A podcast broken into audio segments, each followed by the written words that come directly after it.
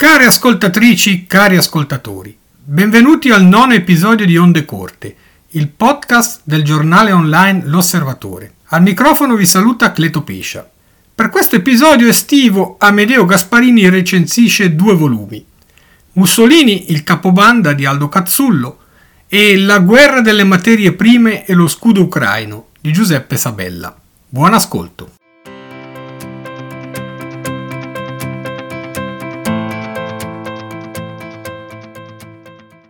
Il nuovo libro di Aldo Cazzullo, eh, Mussolini il capobanda, non fa sconti al fascismo.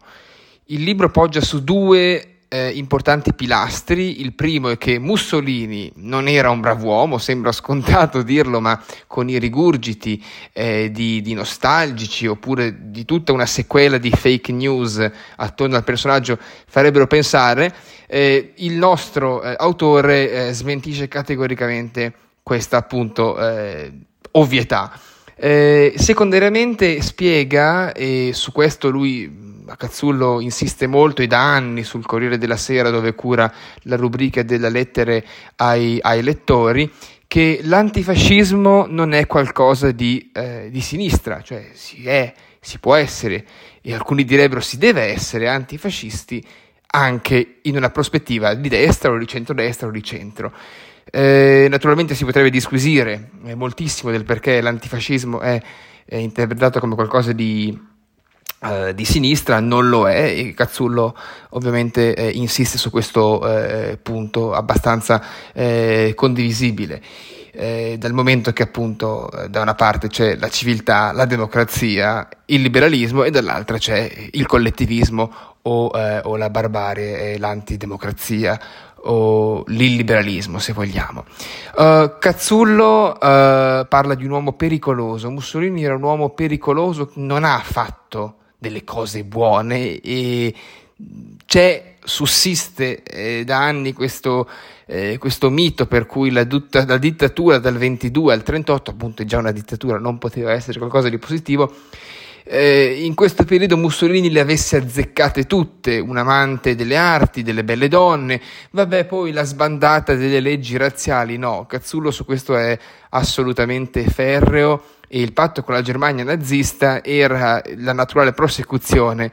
di quello che eh, lo stesso Mussolini aveva eh, oramai ripetuto per quasi vent'anni, cioè che la guerra era il sogno e l'Italia doveva andare in guerra, la guerra che ripuliva, la guerra che rinnovava l'essere eh, italiani e portava il fascismo in una nuova dimensione nell'Europa delle, delle nazioni. L'antifascismo resta, d'altra parte, la parte giusta e il fascismo quella sbagliata, sottolinea eh, Cazzullo, il quale naturalmente non manca di citare uh, i crimini, i crimini, semplicemente i crimini com- commessi dal, dal, fascismo e dai fascisti uh, in, in, Libia, il gas contro gli etiopi, fino poi al, al, al, all'assassinio di, o all'uccisione oppure i pestaggi eh, seriali nei confronti degli, eh, degli avversari politici eh, o l'incarceramento, insomma, da, da incarcerazione, cioè da, da Gramsci eh, a Matteotti,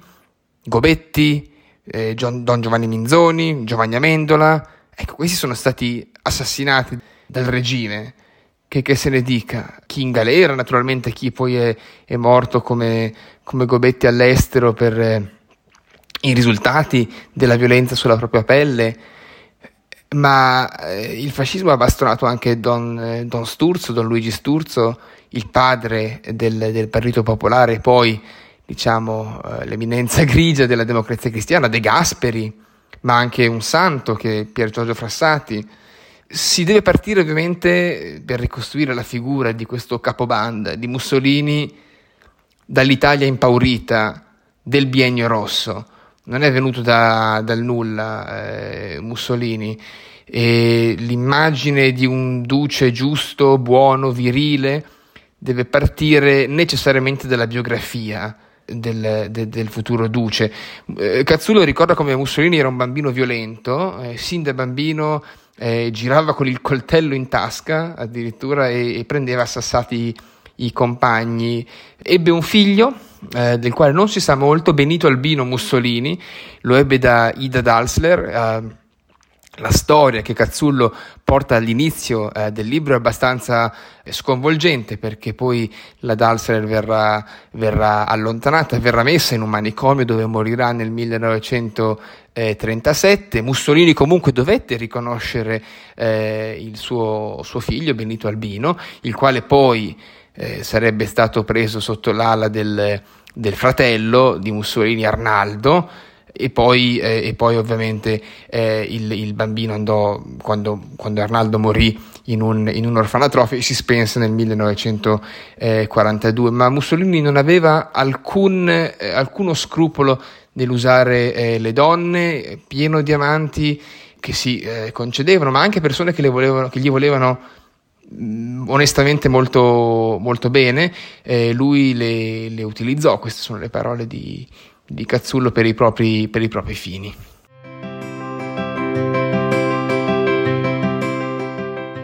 Mussolini naturalmente ha fatto tantissimi lavori prima di diventare il, il, il, mito, diciamo, che conosciamo oggi, il mito negativo ovviamente. Il 23 marzo del 19 fondò a Milano i fasci di combattimento e da lì iniziò a crearsi un,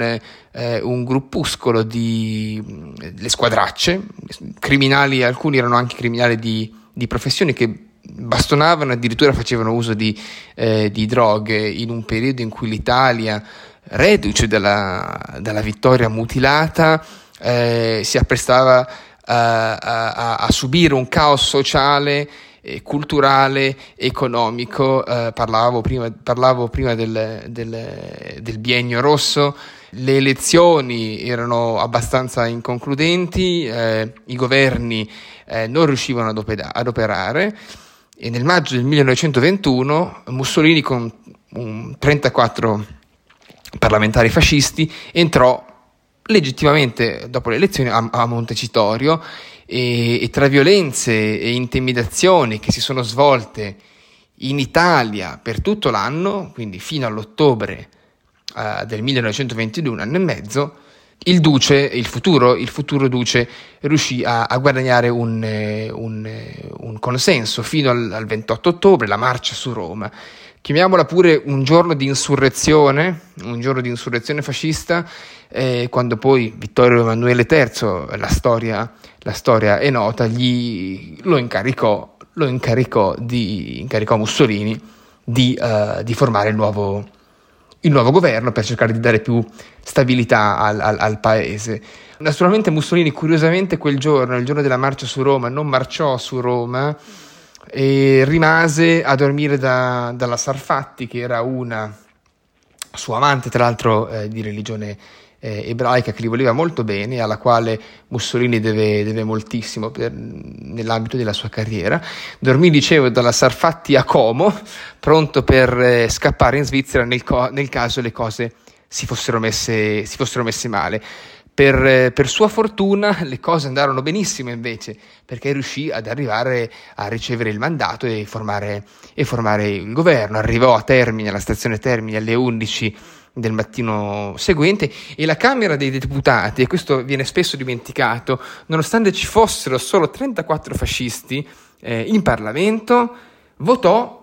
con una maggioranza di 306 parlamentari su 429 e quindi Mussolini diventa in, in questo senso il padre della nazione, secondo molti, acclamato, eh, riverito. Alcuni lo guardavano naturalmente anche con eh, in maniera diffidente all'inizio, però si diceva anche ma cos'è che c'è di male? Abbiamo provato tutto, proviamo, proviamo anche lui. Quindi il governo riceve la fiducia eh, di tanti parlamentari che non erano che non erano fascisti. Naturalmente Mussolini dovette, sapeva benissimo che doveva eh, guadagnarsi il, il, la fiducia degli italiani ma non solo degli italiani, ma anche delle istituzioni e dello stesso, dello stesso re, delle classi eh, nobili, eccetera. Ridimensionò dunque le camicie nere, che erano responsabili di crimini efferati eh, per quei due anni, anno e mezzo Uh, dei primi anni 20, insomma dal 21 al, al 22, e piano piano eh, il, la forza, la potenza non soltanto della violenza di queste eh, camicie nere ridimensionate, eh, tramite tutta una serie di leggi Mussolini riesce a, a distruggere tout la, la, l'opposizione. E uno a uno i leader dell'opposizione, i parlamentari del, dell'opposizione, c'è la questione dell'Aventino, no? eh, eh, cadono.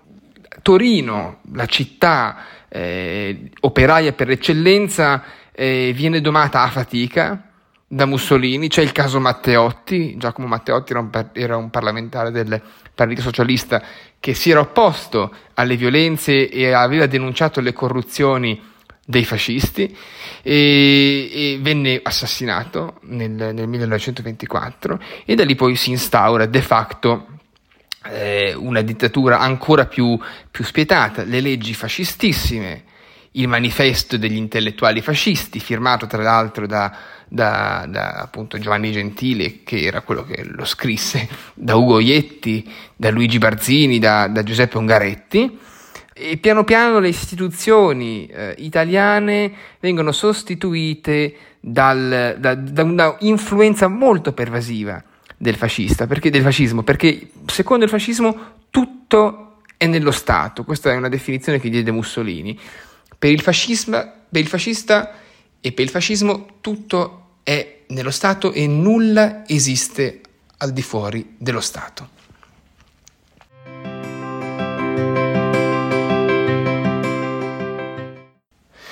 Mussolini sapeva benissimo che doveva mantenere il proprio eh, potere, sapeva benissimo che i dittatori non erano e non sono eterni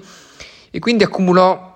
diverse armi di ricatto nei confronti delle, dei, eh, anche dei propri oppositori o, o comunque contestatori all'interno del, del, del, partito, del partito, fascista. Eh, nel frattempo si espande anche la sua, la sua, la sua ala letale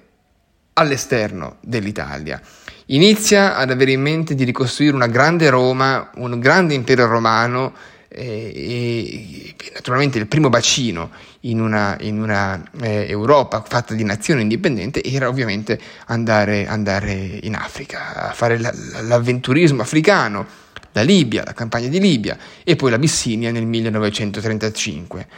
alleanza con Hitler eh, e, e, che curiosamente Cazzullo qua porta un episodio interessante. I due si incontrarono per la prima volta a Venezia nel 1934. Hitler era appena diventato eh, cancelliere del, del, Reich e il sottosegretario agli esteri italiano, eh, Fulvio Suvic, confidò al duce questo Hitler che Pulcinella. Ecco, eh, c'era un grosso disprezzo, almeno all'inizio, nei confronti della Germania e dei tedeschi, sta di fatto che poi alla fine, quattro anni dopo, cinque anni dopo, i, i fascisti e, e, i nazisti si sarebbero uniti con il, con il patto eh, d'acciaio. Del nazismo eh, Mussolini importò anche la militarizzazione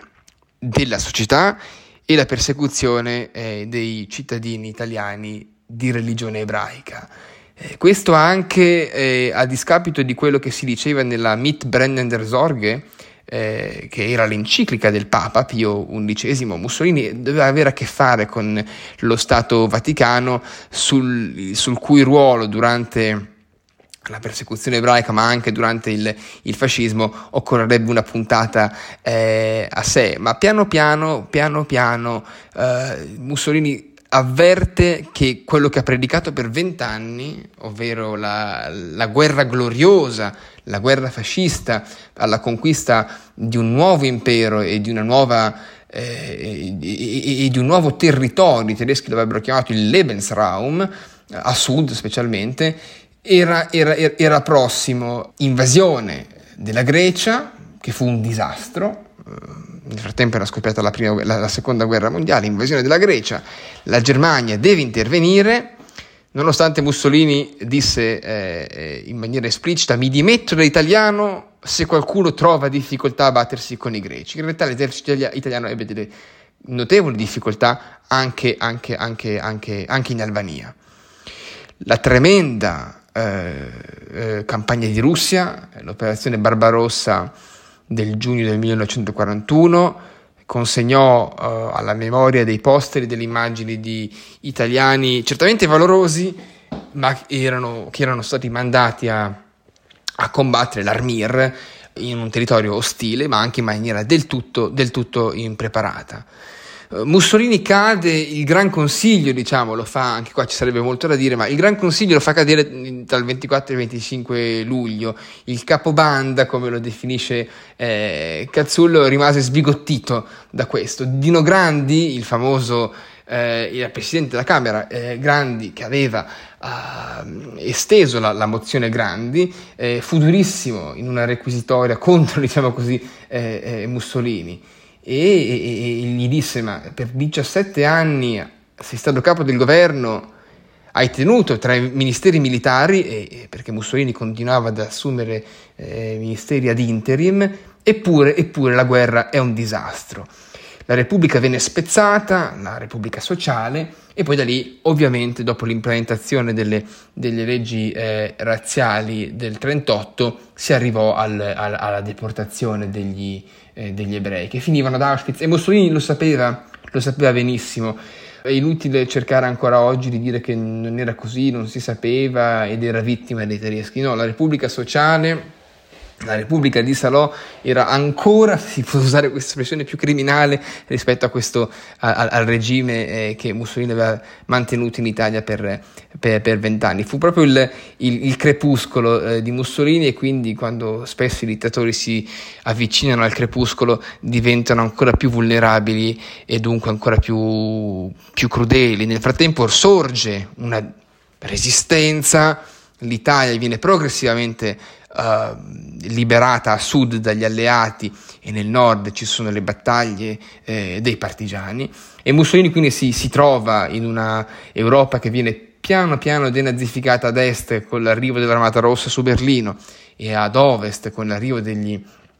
degli anglo-americani si trova eh, smarrito, perduto, non sa cosa fare addirittura e questa è una, questione interessante eh, Cazzullo ricorda che voleva scappare in Valtellina portando con sé le ceneri di, di, Dante, di Dante Alighieri come per dire adesso l'Italia finisce, finisce con me. In realtà l'Italia è, è rinata, il figlio, Roma, il figlio Vittorio Mussolini cercò di contattare Idelfonso Schuster che era il, eh, il cardinale a, a, Milano per cercare di, di salvare eh, la vita al padre, ma questo fu eh, impossibile. Il destino di Mussolini nell'aprile del 1945 era, era segnato, cercò di scappare, come si sa, eh, sul lago Lario, ma poi alla fine, alla fine venne, venne, acciuffato e venne, e venne, e venne ehm,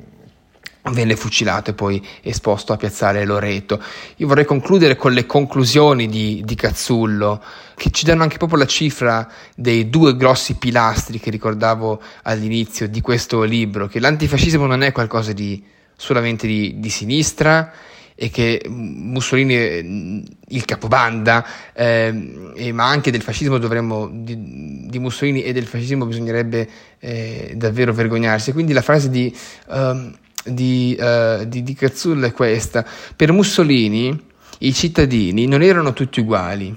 Gli uomini valevano più delle donne, i bianchi dei neri, gli italofoni degli slavi, i cattolici degli ebrei, i fascisti degli antifascisti, gli eterosessuali degli omosessuali. Quindi Mussolini era profondamente ineguale e non riconosceva né libertà né uguaglianza, sulla quale poi naturalmente la Repubblica eh, italiana sarebbe risorta eh, più avanti. Ed infine il fascismo non credeva che gli uomini nascessero liberi e uguali, non credeva alla libertà perché pensava più della persona che contasse più dello Stato, che si identificava nel partito e che si identificava nel dittatore.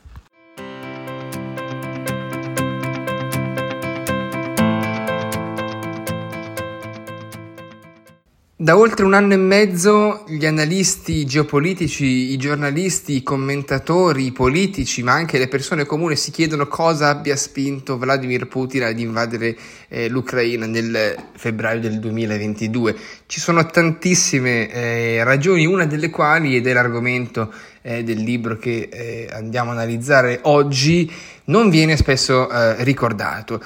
La guerra delle materie prime e lo studio ucraino di Rubettino del 2022 di Giuseppe Sabella cerca di fare un po' di eh, luce su una delle spiegazioni più eh, dimenticate nel corso delle analisi eh, da partire dalla guerra in Ucraina. Mm,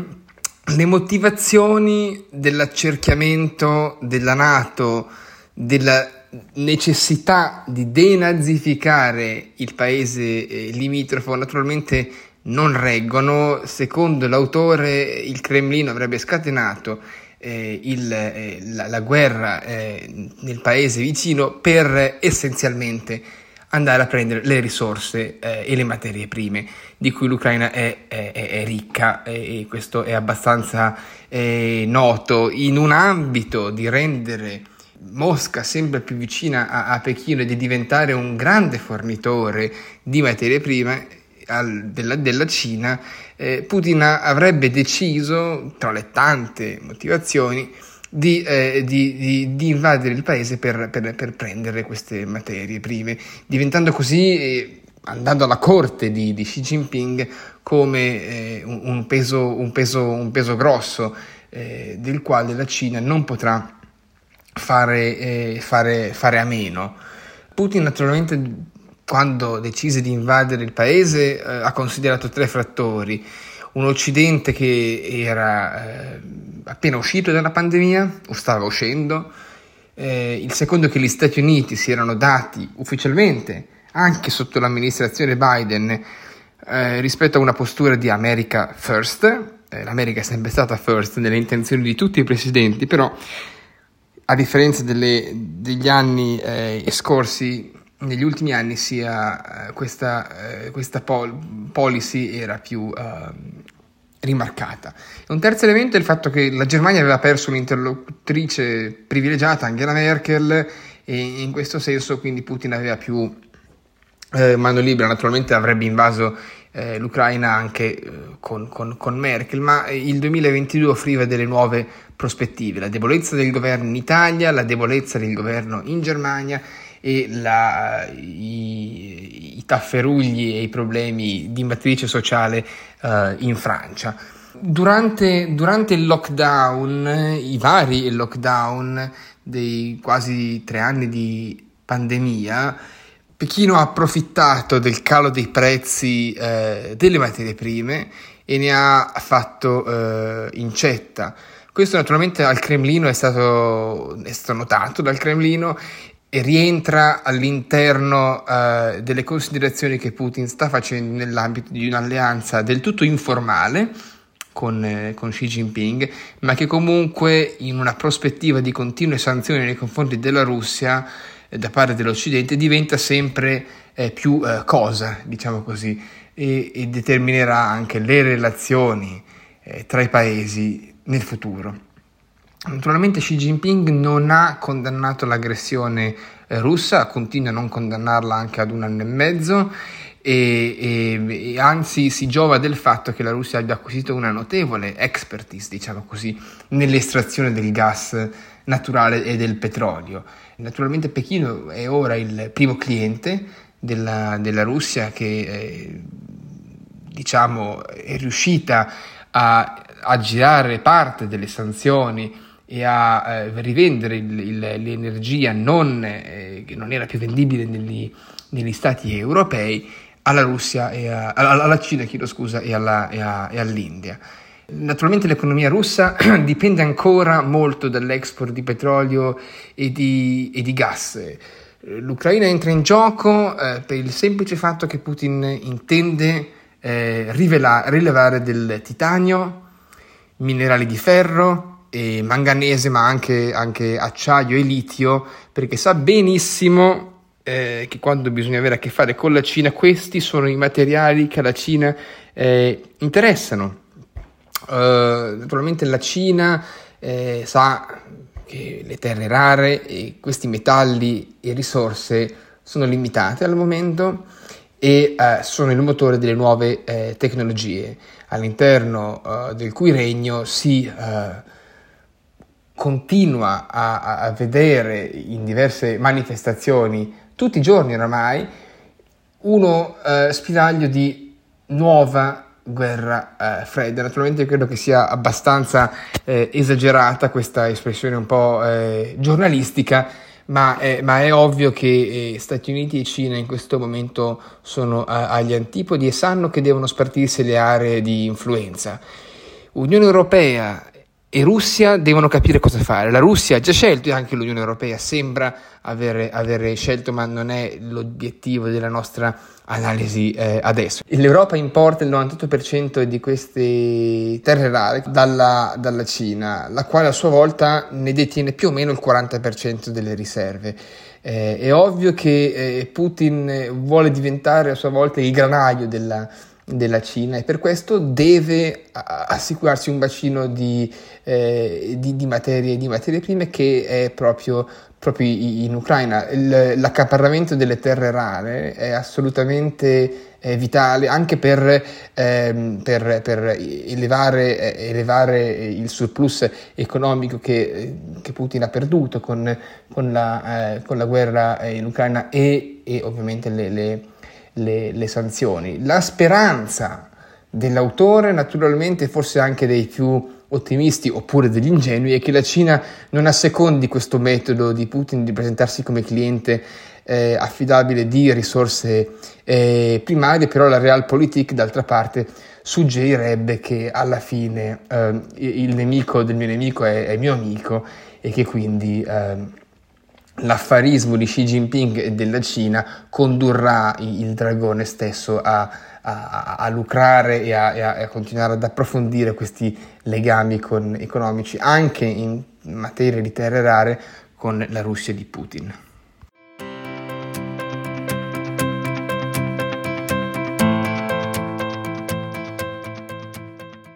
Dopo queste dettagliate recensioni di Amedeo, vi do appuntamento al prossimo episodio ricordandovi che potete inviare commenti, critiche e suggerimenti all'indirizzo ondecorte-osservatore.ch.